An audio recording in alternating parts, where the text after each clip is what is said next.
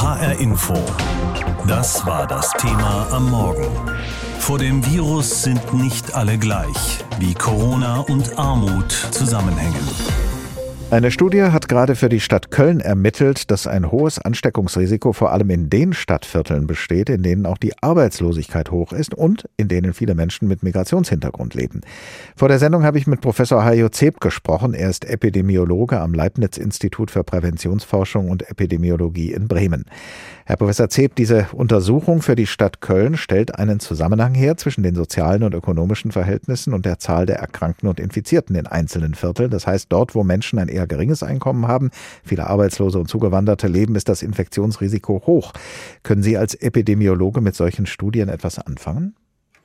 Ja, das ist grundsätzlich schon so, dass natürlich diese Studien der Art, wie sie hier gemacht worden sind, also Korrelationsstudien, die jetzt größere Zusammenhänge herstellen, dass die uns Hinweise geben darauf, was vielleicht unterliegende Faktoren sind, die tatsächlich Infektionsrisiken, Erkrankungsrisiken beeinflussen. Und es ist eigentlich keine Überraschung, muss man sagen, weil wir das aus ganz vielen Zusammenhängen mit Krankheit und Gesundheit und Einflussfaktoren kennen, dass eben Armut, dass Arbeitslosigkeit, dass auch ein Migrationshintergrund, der oft nur ein Marker ist für andere Zusammenhänge, dann zu erhöhten Risiken führt. Das ist nichts Neues, würde ich sagen, aber es ist auch hier wieder eine typische Situation.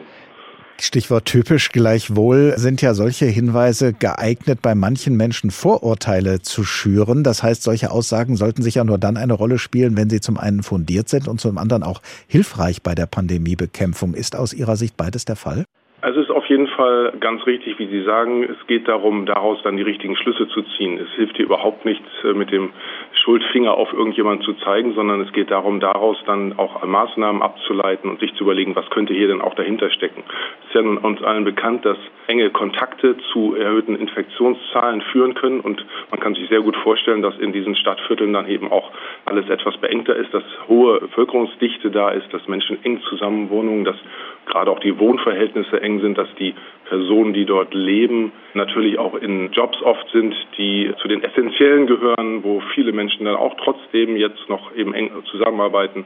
All das sind natürlich dann Faktoren, die dahinter stehen und an denen muss man dann auch eben ansetzen, um möglichst intensiv auch die Pandemie in den Griff zu bekommen. Einer Ihrer Forschungsschwerpunkte ist ja die epidemiologische Forschung zur Gesundheit von Migrantinnen und Migranten. Können Sie uns aus Ihrer Erfahrung erklären, woran das liegen könnte, dass gerade auch Sie ein so hohes Risiko, sich anzustecken haben? Ja, also der Migrationshintergrund ist oft ja nur ein Marker dafür, dass hier auch dann eben Armut vorherrscht, dass prekäre Arbeits- und Wohnverhältnisse auch für manche der Migranten eine Rolle spielen. Man muss hier wirklich äh, vorsichtig sein, weil natürlich auch viele Migrantinnen und Migranten das sehr gut im Griff haben und genau auch die Situation, die Maßnahmen etc. genauso gut umsetzen und ergreifen. Aber es gibt halt eine Häufung von Risikosituationen und Problemsituationen unter Migrantinnen und Migranten. Aber das sind eher dann wirklich diese Arbeits-Wohnverhältnisse, die Armut möglicherweise, aber auch Informationsvermittlung, die eben erst langsam angesprungen ist, was Zweisprachigkeit, Mehrsprachigkeit angeht, was auch vernünftige Ansprachen dort, wo die Menschen sind und Informationsveranstaltungen etc. angeht. All das sind Sachen, die müssen dann eben auch gemacht werden. Das ist sicherlich erst langsam passiert, langsamer als für die Gesamtbevölkerung. Da wird ja immer wieder die Forderung erhoben, auch hier bei uns in Deutschland, und zwar so sorgfältig, wie das offenbar in anderen Ländern geschieht, genauere Daten darüber zu erheben, wer sich vor allem infiziert. Müsste das aus Ihrer Sicht tatsächlich passieren und wenn ja, wie? Ich denke, das ist auf jeden Fall wichtig und zwar wirklich mit dem Gedanken, daraus zu lernen und dann die richtigen Maßnahmen abzuleiten und nicht zu sagen, ah, hier ist äh, Schuld und Sühne anzusprechen quasi. Das ist das Wichtige. Ich glaube, diese Daten bräuchten wir. Die werden zum Teil auch erhoben, nicht immer alle zum Robert-Koch-Institut übermittelt, zum Beispiel was den Beschäftigungsstatus angeht. Aber wir haben sicherlich da einfach Lücken aus manchem Grund. Es wird da manchmal gedacht, okay, wir müssen damit Stigmatisierung, also Schuldzuweisung eben verhindern, indem wir lieber gar nicht erst nachfragen. Ich bin eigentlich der Meinung, man sollte eher versuchen, hier gemeinsam zu arbeiten, aufzuklären, mit den Gruppen auch zu arbeiten und auch dort einen gemeinsamen Ansatz zur Pandemiebekämpfung zu erreichen. Und da gibt es auch gute Ansätze, die das erreichen und wo dann auch genau dort, wo jetzt Risiken sind, dann auch gemeinsam gearbeitet wird. In der politischen Diskussion heißt es ja immer wieder, die Corona-Maßnahmen, die es bisher gibt, seien nicht zielgerichtet genug. Gäbe es denn über das hinaus, was wir jetzt schon besprochen haben, noch Daten, mit deren Hilfe sich das ändern ließe? Gar nicht so einfach zu sagen, denn tatsächlich das, was wir angesprochen haben zu Beginn, diese Korrelationsstudien, die sind natürlich an vielen Stellen jetzt schon gemacht worden, auch in Berlin oder Bremen. Gerade auch in Städten gibt es diese groben Zusammenhangsanalysen, die das Gleiche zeigen.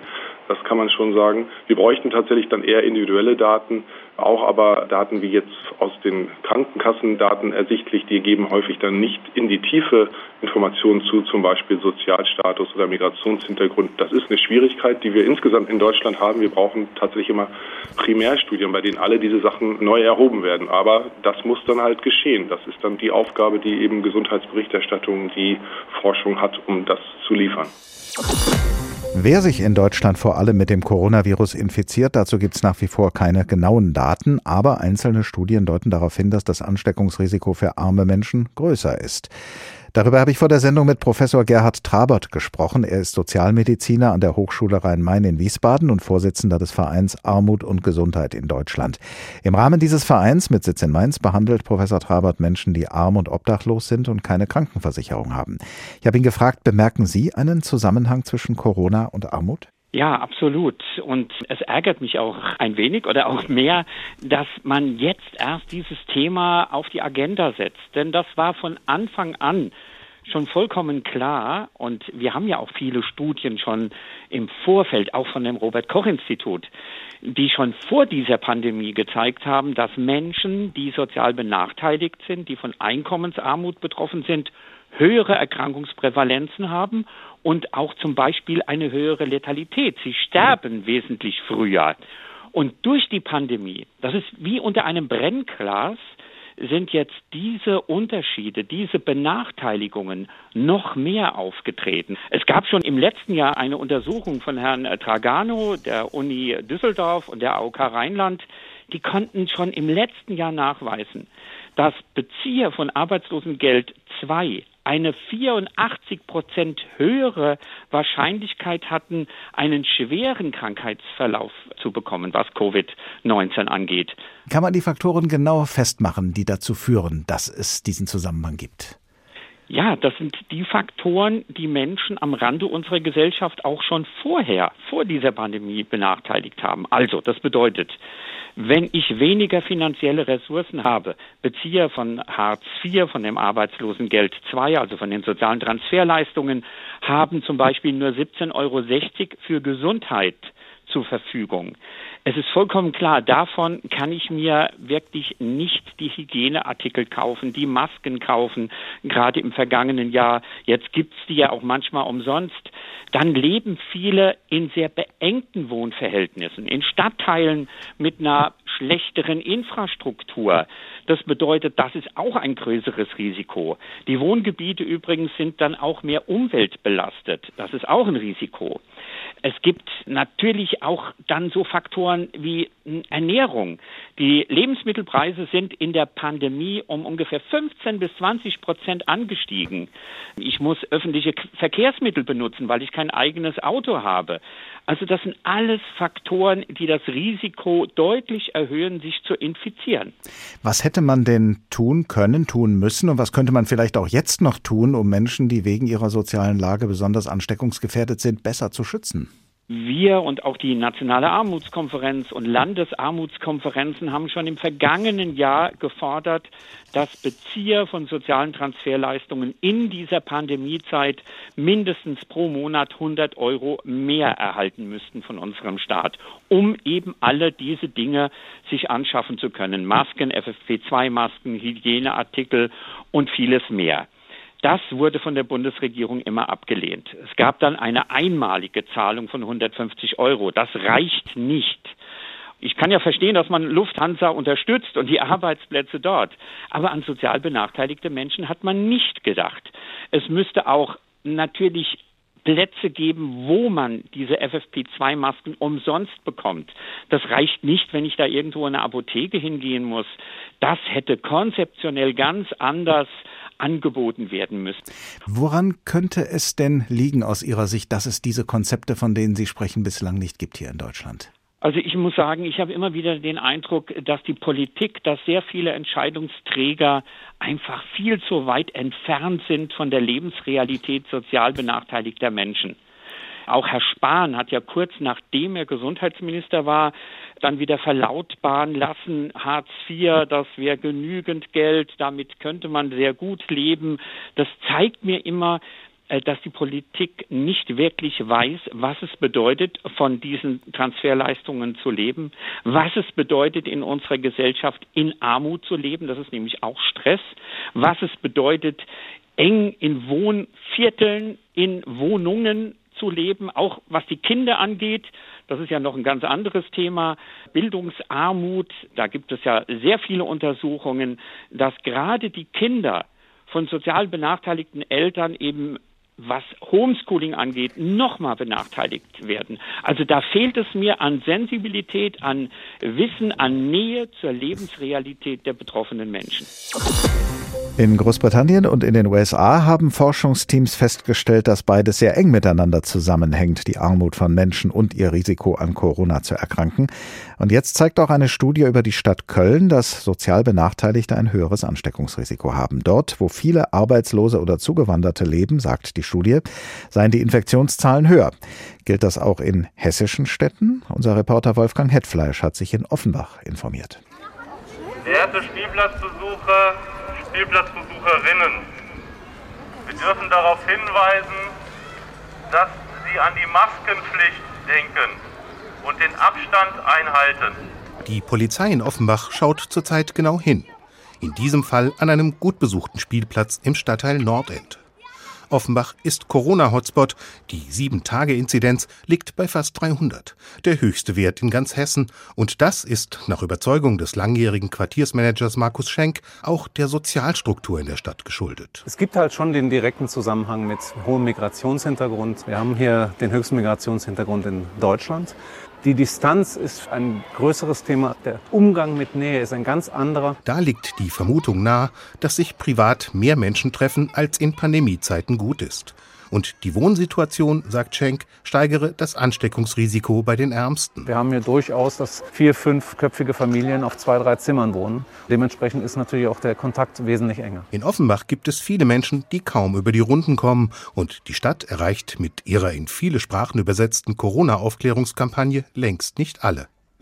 Ein Kioskbetreiber im Nordend, dessen Laden als Poststelle offen sein darf, fürchtet eine Ansteckung kaum. Manchmal ja, aber normalerweise nichts für Kinder oder so, wenn zum Beispiel ich Infekte mit Virus, dann habe ich Angst für meine Familie oder so. Aber für mich nichts. Vor dem Laden schildert eine Kundin, was die Stadt aus ihrer Sicht in der Pandemie besonders verwundbar macht. Offenbach ist so eine Art Melting Pot von vielen Kulturen, die es bestimmt mit dem einen Haushalt nicht ganz so eng sind, weil zu einem Haushalt gehören ja bestimmt 10 oder 20 Mitglieder. Zum anderen ist Offenbach nicht unbedingt die Homeoffice-Stadt. In der Tat.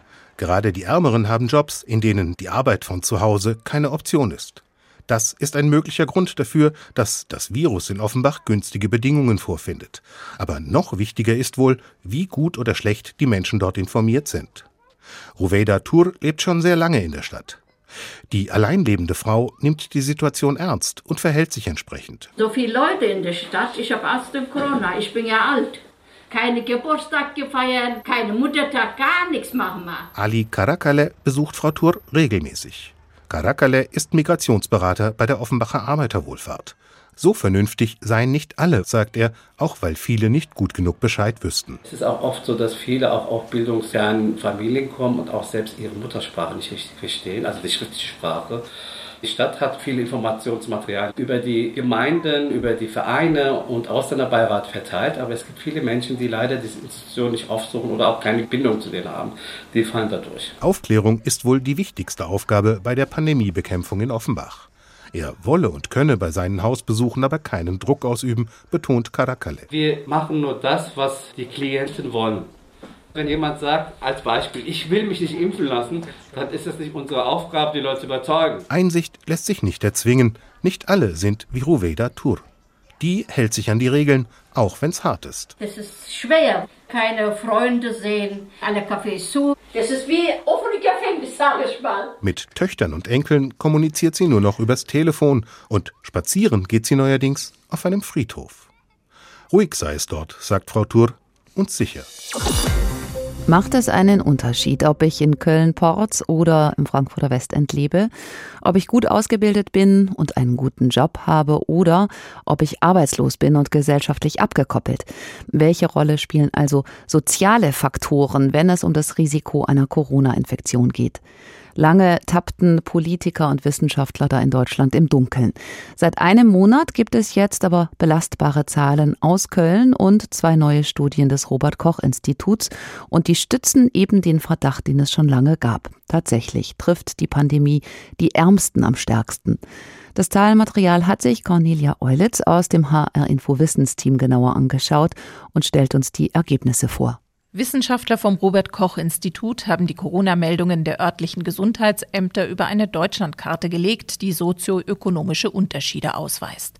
Sie zeigt die Städte und Landkreise, in denen die Privilegierten wohnen und wo es die hin verschlägt, die eher als arm gelten, ohne Arbeit und ohne Bildung sind.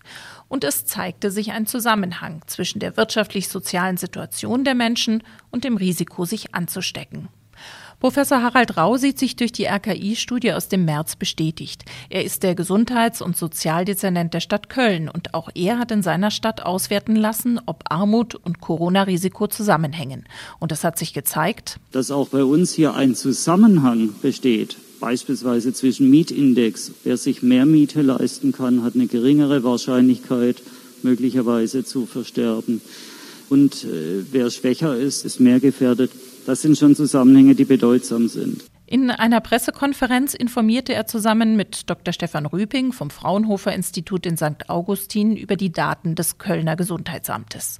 Rüping hatte mit seinem Datenteam herausgefunden, dass es in Köln ein sehr deutliches Muster gibt. Am Anfang äh, in der frühen Phase hatten wir das Infektionsgeschehen eher linksrheinisch und mit der Zeit hat sich dann ganz deutlich in den rechtsrheinischen Bereich gewandelt. Zunächst ist Corona stärker in den wohlhabenden Stadtteilen aufgetreten, dann erst traf es die Ärmeren. Köln zeigt wie in einer Nussschale, was nach der RKI-Studie für ganz Deutschland gilt. Für die anfängliche Dynamik in der zweiten Welle sorgten demnach die Privilegierten mit hoher Mobilität, mit überregionalen Geschäftsbeziehungen und mit Urlaubsreisen. In der Hochinzidenzphase um den Jahreswechsel allerdings verlagerte sich das Infektionsgeschehen auf Menschen in den benachteiligten Regionen. Das RKI hat noch eine zweite Studie erstellt, die die Todesfälle im Herbst und Winter abbildet und dabei die sozialen Unterschiede analysiert. Und Sie sehen bei beiden Geschlechtern, dass die Menschen, die in der hohen Deprivation sind, also ziemlich stark unterdrückt, ziemlich stark im Leben irgendwie eingeschränkt, dass die eine deutlich höhere Wahrscheinlichkeit haben zu versterben als die, die gering depriviert sind. Das Ergebnis? Im Dezember und Januar lag die Covid-19-Sterblichkeit bei Frauen und Männern in sozial stark benachteiligten Regionen um 50 bis 70 Prozent höher als in Regionen mit geringer sozialer Benachteiligung. Bislang sprechen die Wissenschaftler nur von einem Zusammenhang der Daten. Ob die Deprivation, also die Schlechterstellung in unserer Gesellschaft tatsächlich die Ursache für ein höheres Corona-Risiko ist, das ist in Deutschland noch nicht ausreichend erforscht. Liegt es an den beengten Wohnverhältnissen, an gesundheitlichen Risiken wie Rauchen oder Übergewicht, die in sozial schwachen Schichten häufiger vorkommen? Liegt es an mangelnder Aufklärung oder fehlenden Testzentren? In Großbritannien und den USA gibt es mehr Daten dazu und deshalb auch mehr Studien. Darauf weisen Wissenschaftler und Ärzte in Deutschland immer wieder hin.